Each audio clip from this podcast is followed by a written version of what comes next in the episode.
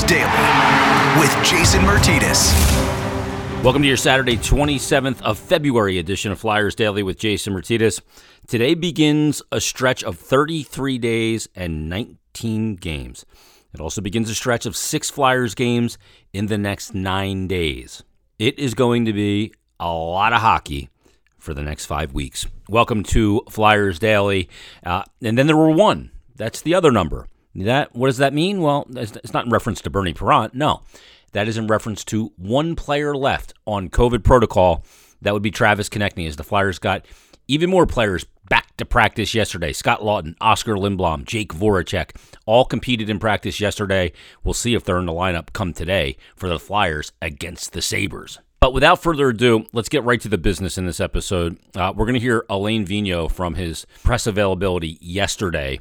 But after this, we're going to talk to our old friend. We talked to him back in Goalies Week. He is former Flyer, former Sabre netminder, former Ranger netminder as well. Martin Biron, now an analyst for the Buffalo Sabres on TV up in the Buffalo market. And Marty is such a great talker. He is around the Buffalo Sabres team. I had a chance to catch up with him as uh, he was watching a Sabres morning skate. And here's a preview of the weekend series set with the Sabres and the Flyers joining us right now on Flyers Daily. We talked to him during Goalies Week, and he's one of our favorite guys to talk to. And he's the one guy that's played for four NHL teams, and he didn't travel for his home games more than 100 miles from each other, basically playing in Buffalo, Philadelphia. He hit all the New York spots. It's Marty Biron. Marty, how are you? I'm great. How you doing? Thanks for having me again. Do you have the New York corner of jerseys in your basement? Uh, yes, I have a New York corner, and unfortunately for me, and nobody ever told me about income taxes. Right? They didn't tell me go to Florida, go to Tennessee. Yes. I stayed in New York and New Jersey my whole career, so because I was living in Jersey when I played for the Flyers, so um, stayed in the high tax bracket and uh, should have known better. yeah, you go to those. You're right. You go to those states. Do you think those teams without uh, income tax actually do have an advantage in, in the recruitment of players because of bring home amount of money? I don't know. I think it maybe factors in with a few players when it comes to free agency that, you know, maybe they can take a little less money to go to Tampa, but you better back yourself up with a no movement clause or something because mm-hmm. the first day you're traded to California and then uh, you're still getting hit with taxes and you took less money. So you got to be careful with that yeah, you're living in a 900 square foot efficiency. All of a sudden, it's costing you more than your crib was down in Tampa. Uh, Marty, I wanted to get a preview with you of uh, the Buffalo Sabres, who the Flyers uh, will tangle with for two this weekend, one o'clock uh, on Saturday, three o'clock on Sunday. Boy, Buffalo was not without storyline. Let, us start with the head coach because you know I know Mike Babcock's making the rounds, and and we know what you know kind of went down with Babcock in Toronto. Ralph Krueger's the opposite of Mike Babcock. He is a real players coach um, and and highly respected. Where are they with the coach right now? Well, obviously, everybody here in the organization believes in Ralph's, and he's a great communicator. He has a great mentality, obviously, uh, for the game. Now, he was hired by Jason Botterill, right? So Jason Botterill, the general manager, is not here anymore. Kevin Adams is the new GM, but I do believe that uh, there's a great working relationship, and I don't know about their personal relationship, but I don't care. It's about the working relationship. There's a great working relationship between Kevin Adams and Ralph Krueger, so that is no issues at all. Um, and, and listen, the Sabres didn't play for 10 months, right? They were uh, done in March last year. They did not return to the bubble and the return to play this summer. They started the season, you know, mid to late January. They were 500. I think they were 4 4 and 2. And then they got hit with COVID. So then they all went on the COVID protocol and it affected them. They came back. They played the worst team you can play is the New York Islanders because they're going to mm. suffocate and take the life, suck the life out of you and they had a couple of losses, but they're starting to get themselves back to where they were before the pause. Um, and they've they've looked better. Five on five still an issue. They've looked better. And Ralph is is a steady guy. He's a sticking to the process guy. But now he's made a couple of I don't want to call them desperate moves, but they're urgent move, urgency moves mm-hmm. where he's talked about we need to find our five on five scoring now. We need to find solution now. Jeff Skinner was scratch back to back games Monday and Tuesday, and it looks like he will be scratched on Thursday night as well. Now, as we record this, uh, you know, I, I'm not sure, but it looks like he will be scratched three straight games. That's a big urgency type move. You're trying to shake things up. Um, so Dylan Cozens looks great. Taylor Hall starting to look better. Jack Eichel may not be 100%. We they say it's a confidence issue. I look at him and I say, I, I don't think he's skating as well and he doesn't have the power and the speed. But look, they're not going to go out and say there's an injury or not, whatever. We just watch the game, we speculate, whatever it is. So I think it's coming around, and Ralph is doing his job to to you know keep pushing the, the needle forward. Um, and I think he's doing a pretty good job at that. There's always a need for adjustment and improvement, but I think he's doing a good job. Yeah, he's. I think he's exactly the kind of coach that that team needs. Um, hey, Marty, I was listening to Elliot Friedman on Sportsnet talk about the coronavirus that Buffalo had, the strain, and Freak said that that seemed to be a strain in, in talking to people that got players more sick. It, it, can you can kind of confirm that? Well, it, it, did and didn't. So there's some guys that said I got the sniffles. I had no symptoms at all. It was totally fine. Now Ralph Krueger tested positive as well. He was one of the first one back. Yeah, Ralph is an older man. I mean, mm-hmm. that's just a fact, and he's probably not in the same shape as professional NHL players. Mm-hmm. But he he had symptoms, but he was one of the first guy back, so it didn't hit him as as hard. But we know that it hit guys like a guy like Brandon Montour really, really hard. And Montour talked about it. Rasmus Ristolainen, Thursday morning is the first day that he's on the ice with the team. Um, and they don't know when he's going to be back. They think it's going to be a longer term. Risto spoke with a Finnish newspaper and said, I went to bed at night with my heart wanting to jump out of my chest, not knowing if I was going to wake up the next That's day. Scary. That is Jeez. so scary. And Risto is a freak of nature. The guy is six yeah. foot five and 230 pounds and strong, healthy. Like he looks like a, a chiseled uh, Ivan Drago from uh, Rocky Four, right? Like that's, and but it can affect you in different ways. And I think that's what is so scary about it is some guys, they little sniffles, right? Hey, that's fine. Two Tylenol and some nasal spray, you're good. And for Risto, it was, I don't know what tomorrow's going to be like. So that's very scary. Yeah, that that that's horrific. I mean, and we don't know thing. what the long term effects are going to exactly. be either. So yeah. that's the other thing. Last year was it Craig Berube in St. Louis said they all went through COVID before the bubble, and it affected them in the bubble with their energy level and everything. Yep. Where Tampa got COVID before the bubble and they won the cup. Like, yeah. who knows long term effects and how it affects everybody? Yeah, but there's definitely for St. Louis, right? There was a fatigue factor.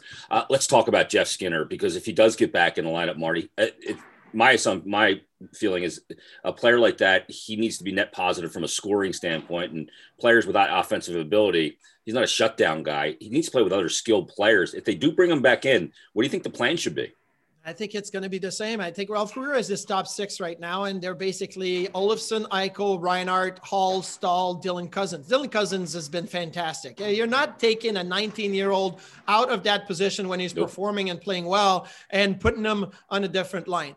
Jeff Skinner, uh, you know, I, I, did well under Phil Housley two years ago, scored 40 and it looked good. Last year, they, they, he got paid. Last year, they, they, they tried them in different spots. It didn't really all work all that well. Now, it wasn't a good year for the Sabres last season either. But so I think what Ralph Krueger is looking at, and, and this is the analogy I use, is you, you buy a piece of furniture from a store, right? It comes in in a box and then you put it together. And Ralph Krueger is putting his bookshelf and he's starting from the top and he says, my top six is these guys. And my, my top nine, like my uh, seven, eight, nine is – um, well, it's Tobias Rieder, Cody Eakin, Kyle Okposo, but right now Rieder was out. So Rasmus Asplund came in, but that's his nine. And then Curtis Lazar is on, you know, the Fort line, Riley Sheahan, and, and he's kind of looking at building his bookshelf and he's like, what is this piece doing? Like, it's a good piece and I could use it somewhere, but I've built my bookshelf and I don't know what I'm to do with this piece. So let's put it here and see if that works, but maybe I'll need it on the top shelf later. And so I think that's the issue right now is you, you're building your bookshelf and you have your guys in place and Jeff Skinner is kind of like doesn't have a, a, role right now or a spot. Now, does that mean that's going to change?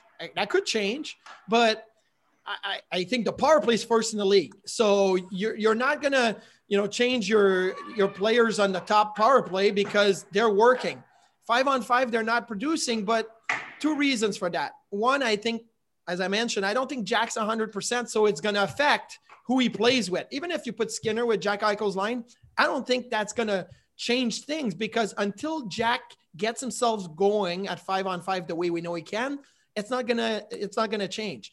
The other line, Staal, Cozens, Hall, I think they're primed to get going now. They've had a couple of really good games. Dylan Cozens came back after the COVID and has looked really good. So I'm like, okay, I think it's it's coming it's coming together for Jeff. If he comes back in the lineup, it's probably going to be in the same role on the fourth line. Maybe he gets elevated to the third line, but earn your your ice time, your opportunities by the little things that you can do on the ice. How are you getting the puck in and out of the zone? How are you staying in the battle in the defensive zone? How are you forechecking? It doesn't have to play with great players to see a guy getting in on the forecheck or when the puck is rimmed to your wall to be able to get it out. So that is the things that they need to see out of Jeff Skinner to be able to find a spot on the top shelf of uh, the bookshelf that Ralph is building. Yeah, nothing's going to be handed to him at this point. Let's talk about Eichel real quick because such a big name, so much talent. He may not be 100% right now, but Marty, he is um, an incredible player. And we know that he wasn't happy. They brought in Taylor Hall in the offseason, uh, hoping that could really set things in motion. They want to keep Jack Eichel in Buffalo. Uh, is there a long term fit here, despite the fact that he's under contract? There's a definitely a long-term fit. And we don't know listen I, I think jack eichel was very happy here in buffalo and continues to be very happy in buffalo. I think there's a lot of speculations left right? Like okay eichel could be traded or whatever. We said the same thing out of connor mcdavid last year when the edmonton oilers yep. weren't doing well. Like there's no way you're trading connor mcdavid. Uh, auston matthews is getting traded. There's no way you're trading Auston matthews. Listen these these are they're they're, they're uh, marquee players. They're they're franchise players. They're not going anywhere. So i think Jack uh, is is really good buddies with with Sam Reinhart. They look really good on the line together, especially on the power play. The guy's happy. He's happy to be playing. He's he loves Ralph Krueger. Um, yes, they brought in Taylor Hall because there was an opportunity and it worked. Yep. The, the, Sabres wanted Hall, but wanted him on a one-year deal with the, you know, the, the, the pandemic and the economic and no fans and all of that. You couldn't commit to Taylor Hall. And that was the best case scenario. Give him a one-year deal, see what happens. Yeah it worked out. Taylor wanted to do that. Why? Because he wanted to come to Buffalo because Ralph Krueger, because of players like Jack Eichel. So I think it there's definitely a long-term future for for Jack in Buffalo. They want they want to win and they need to win now. And he's uh, the player you need to win. I mean, he's a centerpiece he's a centerpiece. I mean, geez, you look at you know first and second overall picks over many many years. You know Tavares, Hedman, and then you had McDavid, Eichel. You have Matthews. Uh, you, know, yeah. you, those are those are top players. Now you could get a first round pick. It could be a Jack Hughes. It could be a, a, a Nico Hischier, or it could be a Alexis Lafreniere. They're great players, but they're not Jack Eichel. I mm-hmm. mean, he was a second overall pick. That's a gift in a, in a crazy draft. So you go with it and you run with it. I've always said if you trade a Jack Eichel, then you now you're a team looking for a Jack Eichel. yeah, not only that, what's what are you going to get in return? Who is in their frame, uh, their right uh, mind will will give ev- like five super piece for one, right? Like Joe Thornton was traded out of Buff, uh, out of Boston. Did Boston get the return they should have for Joe Thornton at the time? No, like uh, uh, what was it, Marco Sturm and Wayne Primeau, and I mean. Uh, you you got good pieces, but you didn't get Joe Thornton. San Jose got Joe Thornton, right? So it's you can't do that. Absolutely. Um, Marty, you know this better than anybody, and we'll kind of wrap up on this with the Sabres. Uh, that a team without goaltending is not going anywhere. It's it's so vital. Uh, it's always been vital, and it's just as vital now as it's ever been. Uh, does the Buffalo Sabres have what they need between the pipes, or do they need more? Um, I think they do right now. Linus Ullmark has looked good, um, mm-hmm. and it's going to get better. Now he wasn't really tested all that much early in the season. The Sabres played pretty well defensively, considering what they have done over the last few years, where the the quality scoring chances and the high danger uh, chances and all of that. They've done a much better job of defending. Uh, but Linus Ullmark played back to back on Monday, Tuesday. Uh, you know, lost to the Island, but won to the Devils. He's scheduled to start on Thursday night. I would think that he will get one of the two against the Flyers, and Carter Hutton will get the other one. But Linus has looked good. Now, there's a line in football in the NFL that's really true is show me a good coach, I'll show you a good quarterback, right? Yep. It's the same, same thing, thing in hockey. Show me a good coach, I'll show you a good goalie. And Claude Julien gets fired in Montreal. Well, Carey Price has not played well this year. If Carey Price plays to the level that you, we know he can, I don't think Claude Julien gets fired. Um, so there's some coaches on the hot seat in this, you know, shortened season because I think goalies have not played up to their level. It's not the case here in Buffalo. The goalie, um, especially Linus Ullmark, has played up to where he needed to be, and even a little bit more. And so, uh, if that keeps going, I think they uh, they they may have found their solution here with uh, with a guy like Linus Ullmark. Yeah, you're you're so right. Carey Price has a 915 save percentage. Claude Julien's probably still employed. He's got an 895, and Claude Julien's looking for a job. So uh, yeah. let me ask you about Carter Hart because he's had really big, good success against every team in the NHL this season except for the Boston Bruins. um, talk about a particular team that can get into a goalie's head. I, you're such a cerebral goalie, and you're able to articulate it. That's I love talking to you about it. Boston's in his head.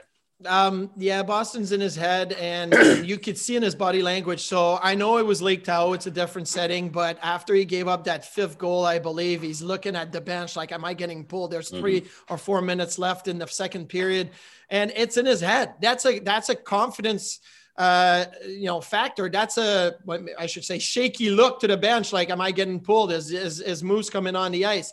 Um, I, there was a couple of teams like that that were uh, for me. The Pittsburgh Penguins, especially in Pittsburgh at the Mellon Arena. And the reason for that is my first NHL game was in Pittsburgh and I got lit up for four, four goals in the first period. I was 18 years old, but that feeling and it's hard to explain, but that feeling when I walked into that building and I stepped onto the ice was one that brought my shoulders down like, ugh, ugh I'm, I'm here again. Like this is um, the New Jersey Devils at the old Continental Airlines Arena was the same thing. Like I could not get a good positive vibe going through my body from my toes to my ears or whatever to, in those type of situation. And I think for Carter Hart, it's the same thing. Now it could change it could change quickly. You could go on and play a couple of good games, and all of a sudden you feel a lot better. But that feeling is in your bones, it's inside of you. Now, the same thing, when you get a positive feeling, I could go to Anaheim and I could be sick with with 102 fever and could barely see in front of me and I would stop everything. Yeah. Anaheim for me was a great feeling. Colorado was a great feeling. Going into Montreal was a great feeling. So there's different things that that make you positive or negative. For Carter Hart, that Boston Bruins uh, team right now and that feeling is a negative one. He's got to find a way to to fight it or at least find a way to get back to normal, regular. It doesn't have to be great, but find a way to get back to ordinary and that's going to be a good step. Yeah, they won't see them again until April, which is good news. Uh, they, he got touched up in the one game early this season by them, backdoor three times in the game, and now he's gotten beat a bunch of times short side.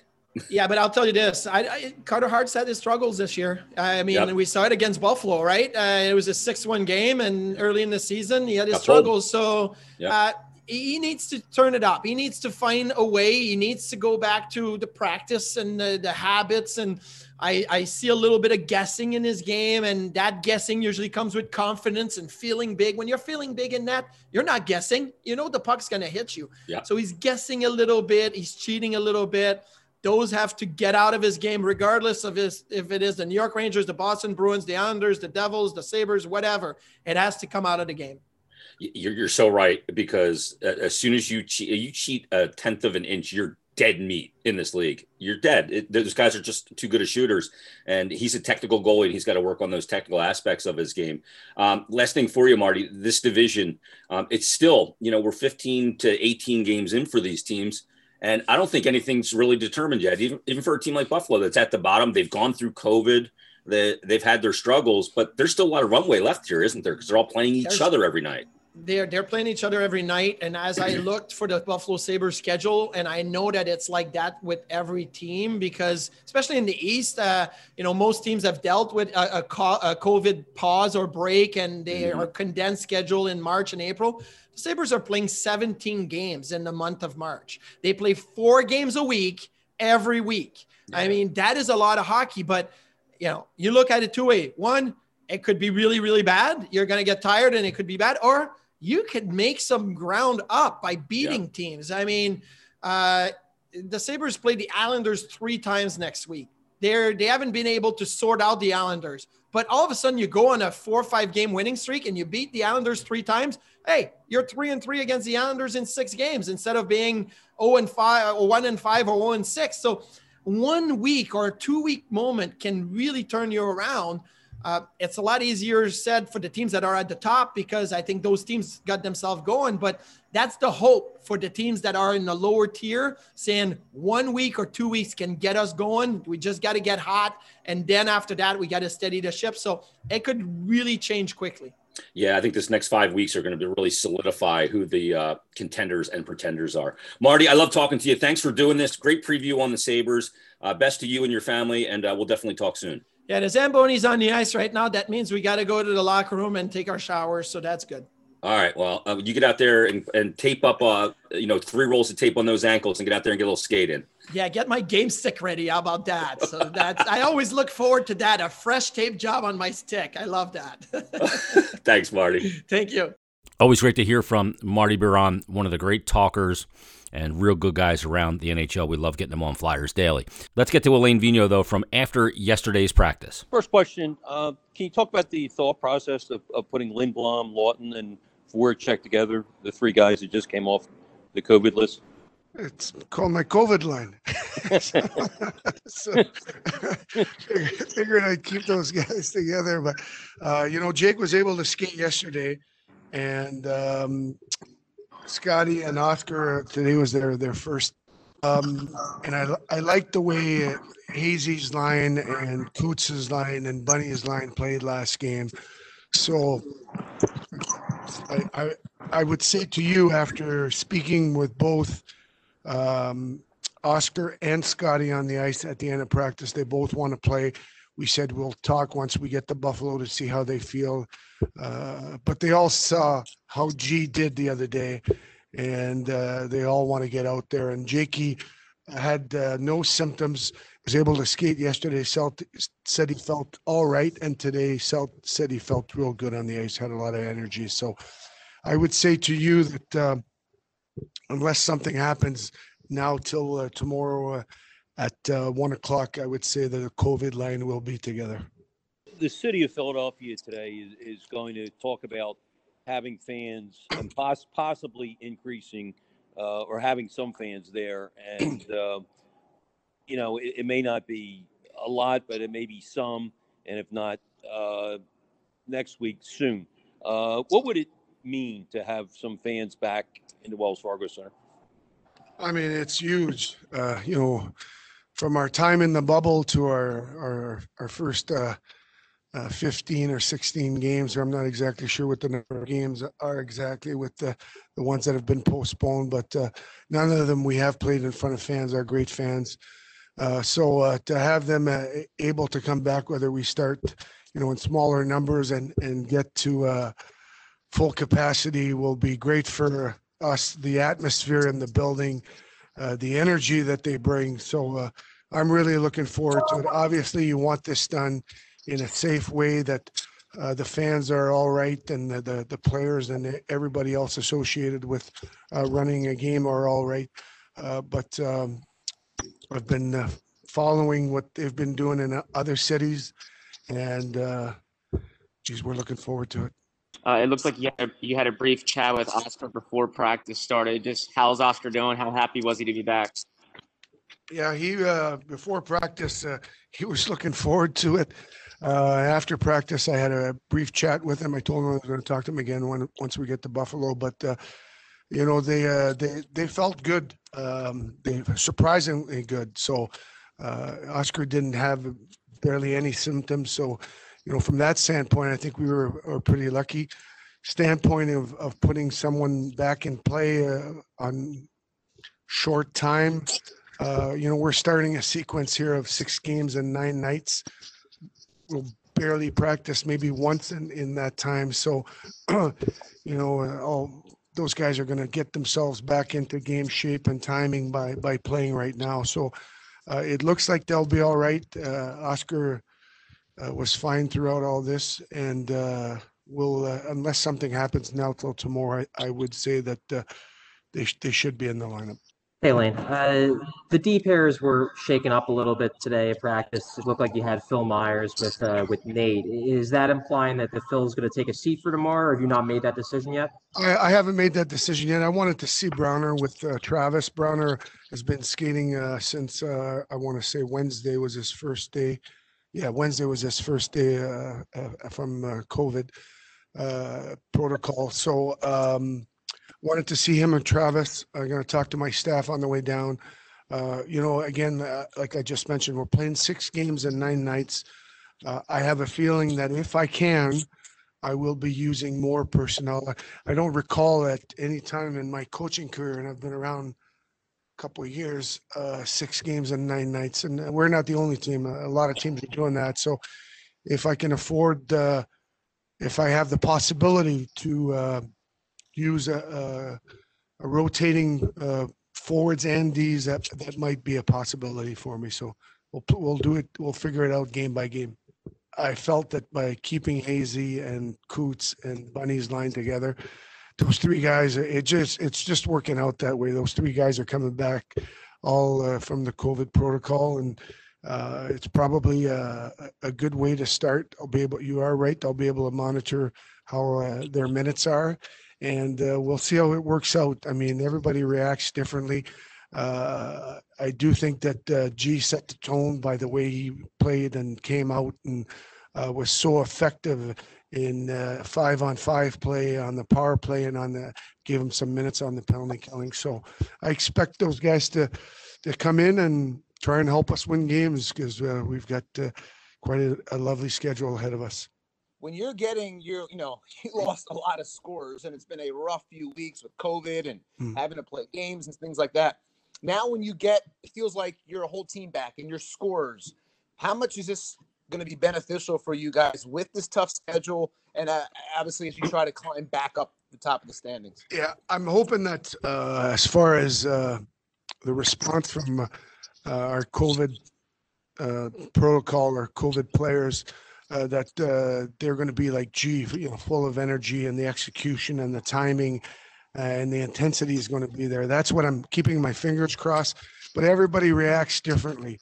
Uh, so, um, you know, we'll see. We'll take it a game at a time and see how our guys are doing and how they're feeling. Obviously, with our medical staff and our conditioning staff, uh, we're going to be in constant communication with our guys, and I hope uh, we respond well. At the end of the day, we have to, uh, you know, if you look at um, the competition we're up against, if you're looking at the standings, uh, you know, this is a big uh, uh, nine days ahead of us here, so we're going to have to be real good. That'll be an interesting decision to see if Alain Vigneault does have Phil Myers in the lineup today. He had him skating with Nate Prosser at practice. Is he planning on scratching a healthy Phil Myers to put Justin Braun in? Did he want to see Justin Braun with Travis Sanheim? Was just doing that in practice enough to send the message that he wanted to send?